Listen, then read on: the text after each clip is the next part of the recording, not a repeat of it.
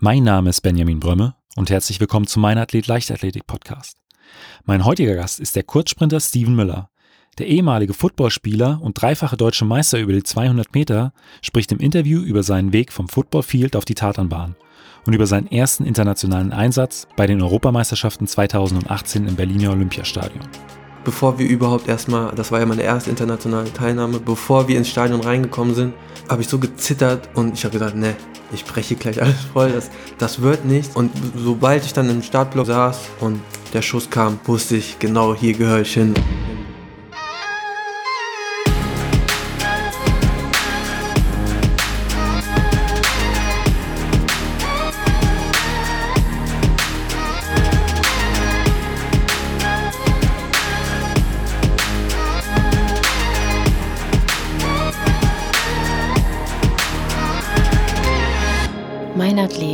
Leichtathletik-Podcast aus Frankfurt am Main. Herzlich willkommen, Steven. Hallo, danke, dass ich hier sein darf. Meine erste Frage ist: äh, Super Bowl in der NFL oder ein olympisches Finale? Was würdest du favorisieren? Das ist ganz klar die Olympiateilnahme, aber ich würde gerne mir den Super Bowl anschauen. Und zwar, ich frage aus dem folgenden Grund. Äh, bei der Recherche für die Sendung habe ich gesehen, dass du früher mal ähm, American Football gespielt hast. Ähm, du warst äh, Wide Receiver und da ist meine Frage, wie wird man vom Wide Receiver zum, zum Kurzsprinter? Ja, ja, genau. Also da hast du richtig recherchiert und zwar ist es so abgelaufen, dass ich ähm, von ja ein Angebot von vom Football bekommen habe, dass ich in die erste oder in die zweite Bundesliga wechseln konnte.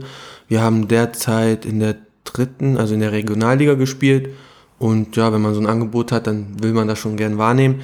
Ich bin da ja, aber im Vergleich, wenn man sich dann die verschiedenen Ligen anschaut, dann werden die alle größer und kräftiger und ich war halt noch so eher zierlich im Vergleich zu den anderen und ähm, da musste ich dann an meinen Stärken arbeiten und das war halt die Schnelligkeit. Und ähm, da habe ich einen Kollegen, also oh, der auch mit mir Football gespielt hat, der kannte den Ottmar Felte. Und der hat gesagt, hier geh mal zu ihm hin und ähm, der kann ich auf jeden Fall schneller machen. Oder beziehungsweise da an die Stärken nochmal, ähm, könnt ihr auf jeden Fall dran arbeiten. Gesagt, getan, bin ich hingegangen. Und der war dann halt auch fasziniert über die Zeiten, die ich dann da gelaufen bin, aus der kalten Hose, mit wenig Aufwärmen, dass er gesagt hat, hier hör zu, ähm, ich sehe da eigentlich für dich auch, dass du Chancen bzw. ein Potenzial hast, international starten zu können. Und dann kam es von einem auf den anderen, dass ich mich dann irgendwie doch für die Leichtathletik entschieden habe. Ähm, ich hatte es angesprochen, du warst äh, Wide Receiver für alle, die äh, jetzt nicht so äh, die Football-Kenner sind. Was ist so die Aufgabe von der Position? Also, unter anderem, also die Hauptaufgabe war halt der Wide Receiver, das ist, dass man, also der Passempfänger, das heißt, man steht außen, das ist glaube ich beim Fußball der Flügelmann, würde ich mal so sagen. Der kriegt halt ähm, über lange oder kurze Routen, also Laufwege, den ähm, Pass zugespielt oder geworfen in dem Sinne. Und ähm, der muss dann versuchen, nachdem er den Pass entgegengenommen hat, nochmal ähm, Raum zu erobern, beziehungsweise halt einen Touchdown zu laufen. Genau. Das also ist schon eine ähm, äh, Position, wo man äh, wirklich äh, ein schneller Mann sein sollte. Genau.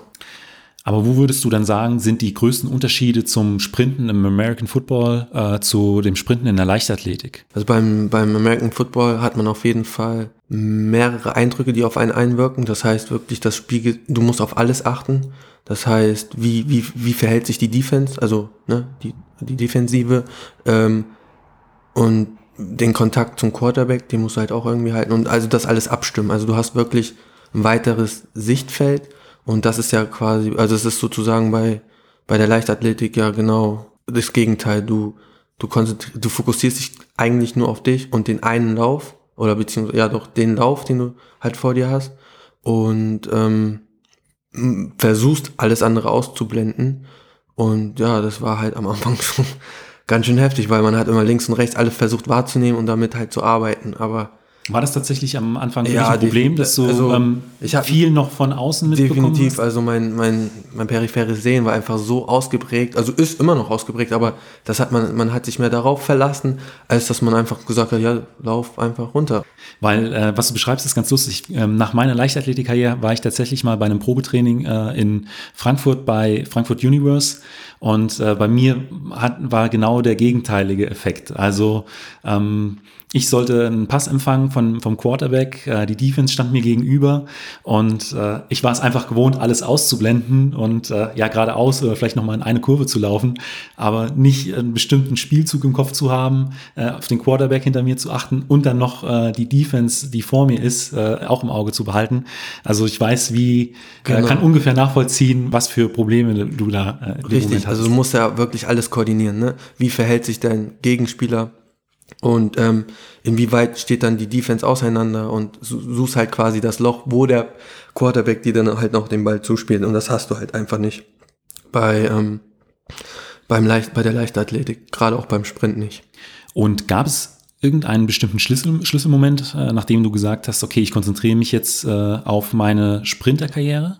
Der Schlüsselmoment war, glaube in Ulm, als ich ähm, die 200 Meter gelaufen bin und dann gerade, also ich habe es nicht mit 100. glaube ins Finale geschafft und da war es so für mich, also äh, das geht so nicht. Ich, ich kann doch nicht einfach jetzt nicht ins Finale kommen und und da wusste ich, also jetzt jetzt will ich an mir arbeiten und das kriege ich auch, das werde ich auf jeden Fall hinbekommen. Das war so der der Schlüsselmoment, wo ich gesagt habe, jetzt schauen wir mal, was noch was noch geht. Konntest du jetzt im Nachhinein bestimmte Sachen aus, aus, der, aus deiner Zeit im Football mit in die Leichtathletik, Leichtathletik nehmen, die dich äh, hier so ein Stück weit weitergebracht haben? Bestimmte Trainingsmittel oder weiß ich, bestimmte Einstellungen, äh, mit der du in, in den Wettkampf reingehst? Also ich denke, das hast du ja dann auch mitbekommen, wo du das erstmal beim Football warst. Da geht's halt darum, ähm, der Coach, es ist ja auch ein Coach, Coach oder Head Coach, ne? je nachdem, Position Coach, aber der Head Coach, wenn der eins sagt, dann wird das gemacht und wenn du es nicht machst, dann bist du halt, sitze auf der Bank. Und das ist auf jeden Fall, glaube ich, was mir hier echt geholfen hat, wo ich, ja, wenn mein Trainer was sagt, das wird halt umgesetzt ohne irgendwie Wenn und Aber. Bei wem trainierst du heute? Also ich trainiere heute und auch die, also ich habe auch mit dem Ottmar Feld angefangen. Also das ist mein Trainer. Seit von Tag Anfang 1 an, quasi genau. in der Leichtathletik. Und äh, trainiert ihr ähm, nur zu zweit, also ähm, nur dein Trainer und du, oder trainierst du in einer Trainingsgruppe? Wie ist es äh, bei euch gestaltet? Also nee, ich trainiere alleine, also ohne Trainingsgruppe. Und ich bin ja heute hier am äh, ersten Tag des Aufbautrainings für die Saison 2021. Wie ähm, ist denn so eine äh, grundsätzliche Trainingswoche bei dir aufgebaut? Also wie oft, wie viele Trainingseinheiten machst du in der Woche? Also in, in der Vorbereitung ne, wird es halt so zehnmal die Woche sein. Zehn, kann vielleicht, oh ja, doch ich denke zehnmal die Woche sind das. Aber zum, zum Wettkampf hin, zu der, zu der Saison hin wird es dann immer weniger. Also so ist es jedenfalls bei mir. Die äh, DM dieses Jahr war ja insgesamt eine komplett andere als in den, in den letzten Jahren unter den Corona-Bedingungen. Was hat sich für dich als Athlet äh, verändert zu äh, den letzten Jahren? Also ganz klar, es waren keine Zuschauer da, das hat man auf jeden Fall mitbekommen. Da, da fehlt dann auch so ein bisschen der Flair. Na klar sollte man das ausblenden, aber irgendwo ist es ja doch schon schön, den Leuten zu zeigen, was du dra- drauf hast, äh, was du drauf hast. Und ähm, was, was sehr äh, was anders war, ist ähm, aufgrund der von Corona-Bestimmungen, dass man halt sehr zügig alles machen muss. Also ne, das war alles sehr getimed. Also du hattest, du musstest, du konntest dich aufwärmen, dann musstest du schnell zum Callroom. Wenn du im Callroom bist, dann ne, fertig machen und dann direkt rein ins Stadion und dann ging es halt auch sofort los. Und wenn du dann fertig warst, direkt äh, das Stadion verlassen, so schnell wie möglich und dann halt auch, je nachdem, wenn du dann fertig bist, ähm, auch direkt raus aus dem Stadion. Also gar nicht mehr, dass du an diesem Wettkampfort bist. Also hast du im Prinzip außer deinem Lauf auch gar nichts von den äh, Meisterschaften Nee, gar mitbekommen? Gab es da die Möglichkeit, sich nochmal mit deinem Trainer auszutauschen oder war man da wirklich so abgekapselt? Oh nee, das ging schon. Also der Trainer durfte ja dabei sein. Also da hat sich nicht viel verändert. Es war wirklich nur de, ähm, der Ablauf an sich. Der war halt sehr strukturiert. Also der, der ging halt zügig. Im letzten Jahr in Doha bist du ja auch das erste Mal bei einer Weltmeisterschaft an den Start gegangen. Ähm, du hast erzählt, äh, ein Schlüsselmoment für dich war, ähm, dass du äh, es bei den, in Ulm nicht ins Finale geschafft hast, um ein Hundertstel, ähm, hast dann richtig angegriffen. Wie war es dann für dich, als du das erste Mal jetzt bei ja, einem der größten internationalen Ereignisse an den Start gehen durftest? Also wenn man, ja, schon wenn du das so sagst, also natürlich habe ich mich mega gefreut und so, aber als ich dann in Doha war, war es schon irgendwo ernüchternd, muss ich sagen, weil wenn, wenn ich das mit EM, mit, mit der EM 2018 in Berlin vergleiche, waren das Welten. Inwiefern? Ähm, von den Zuschauern könnte man jetzt schon fast vergleichen, dass wir es jetzt hier bei, bei der DM in Braunschweig gewesen, weil das waren kaum Leute da. Du wurdest, wie gesagt, ja, du gehst da hin, startest und, das, und gehst dann wieder weg. Also es war wirklich, da, da, da war überhaupt nicht diese, dieser, diese Atmosphäre, Okay. die hat wirklich gefehlt, ne? Und ja, das war halt eher ernüchternd. Aber würdest du sagen, dass du nichtsdestotrotz äh, auch einige Erfahrungen mit, da, mit nach Hause nehmen konntest? Weil ich könnte mir vorstellen, wenn man dann, ähm, auch wenn die Stimmung jetzt nicht ganz so gut ist oder nicht ganz so viele Zuschauer da sind, wenn man dann wirklich mit den internationalen äh, Top-Sprintern äh, auf dem Aufwärmplatz steht, dass man da vielleicht jetzt nicht vielleicht eingeschüchtert ist, aber es schon was anderes ist als ähm, bei, einer, bei einer deutschen Meisterschaft. Ja, definitiv. Also ähm, man, man, man macht sich ja schon Gedanken. Ähm, oder man, man verfolgt diese Leute ja auch. Boah, ein Usain Bolt oder ne, ein Die Gras, äh, weiß ich nicht, ein, ein, ein Johann Blake, die, die sieht man ja eigentlich nur über YouTube oder halt wirklich selber vom Fernsehen oder habe ich damals selber nur vom Fernsehen beobachtet oder verfolgt. Und wenn du dann da bist, da denkst du dir schon, oh, was ist jetzt los? Aber ich muss ganz ehrlich sagen, ähm, letzten Endes kochen die auch nur mit Wasser und die sind ähm, Athlet wie du und ich und ähm, daher ähm, das ja das ist was ich daraus gelernt habe und halt auch mitgenommen habe für mich also letzten Endes lauf, läuft jeder für sich selber ne Im letzten Jahr war ja nicht nur der erste WM-Start, ähm, du konntest auch äh, davor über die 200 Meter deinen Titel verteidigen äh, bei, den, bei den deutschen Meisterschaften. Ähm, würdest du sagen, dass es schwieriger ist, äh, den ersten Titel zu gewinnen, als, oder ist es schwieriger, einen Titel zu verteidigen? Weil auch gerade, ich sag mal, wenn man als äh, Jäger oder, oder als Herausforderer in so ein Rennen geht, würdest du sagen, das ist etwas anderes, als äh, wenn man den Titel schon hat und äh, dann äh, ihn ja im Prinzip verteidigen muss gegen die, gegen die Konkurrenz? Hey, das ist eine sehr gute Frage. Und ähm, da habe ich Glück, dass ich so einen erfahrenen Trainer habe, der mir da wirklich auch sagt, auch wieder ein bisschen Berufsgeheimnis, würde ich sagen, der, ähm, der mit so, solchen Situationen halt, der die halt kennt und mir halt sagt, wie ich mit denen umzugehen habe. Na klar, ähm, hätte er mir das nicht so erklärt, dann würde ich halt sagen, ich glaube, der Titel zu verteidigen, das Schwierigere, als weil ähm, man kann ja nicht sagen, dass ich jetzt genau, ich werde heute Deutsch, also das, na, man geht davon aus, ne? Dass, also ich hoffe schon, dass ich deutscher Meister werde, aber ob es dann auch letzten Endes so funktioniert, das ist dann immer die andere Ja, Frage. ja. Aber ja, Und ähm, du bist, ich hatte es ja eben angesprochen, du bist über die 100 und 200 Meter ähm, sehr, sehr stark. Aber gibt es eine Strecke, die du irgendwie favorisierst? ja, also na, ähm, ich würde ja schon sagen, dass meine Parade oder meine Paradedisziplin sind ja die 200 Meter. Habe mich ja auch für die 200 Meter qualifiziert. Was machen die für dich zu was Besonderem, die 200 Meter, gegenüber den 100? Also ähm, vor allen Dingen die Zeit erstmal, ne? Ja. Äh, Beziehungsweise du hast 100 Meter mehr zu laufen. Aber was, was mich wirklich kitzelt, ist Ausgang der Kurve. Du kommst erst in den Lauf rein und dann Ausgang der Kurve, dann packst du mal einen drauf. Und das ist halt das, was so Spaß macht. Und bei 100 Meter ist es dann halt einfach, ja, vorbei. Was machst du denn äh, neben der Leichtathletik? Also ich bin noch momentan am Studieren, Berufspädagogik.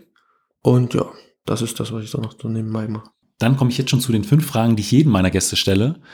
Und äh, da ist die erste immer, was war dein bisher äh, schönster Wettkampf? Also nicht der erfolgreichste, es kann auch der erfolgreichste sein, aber der, an den du die schönsten Erinnerungen hast.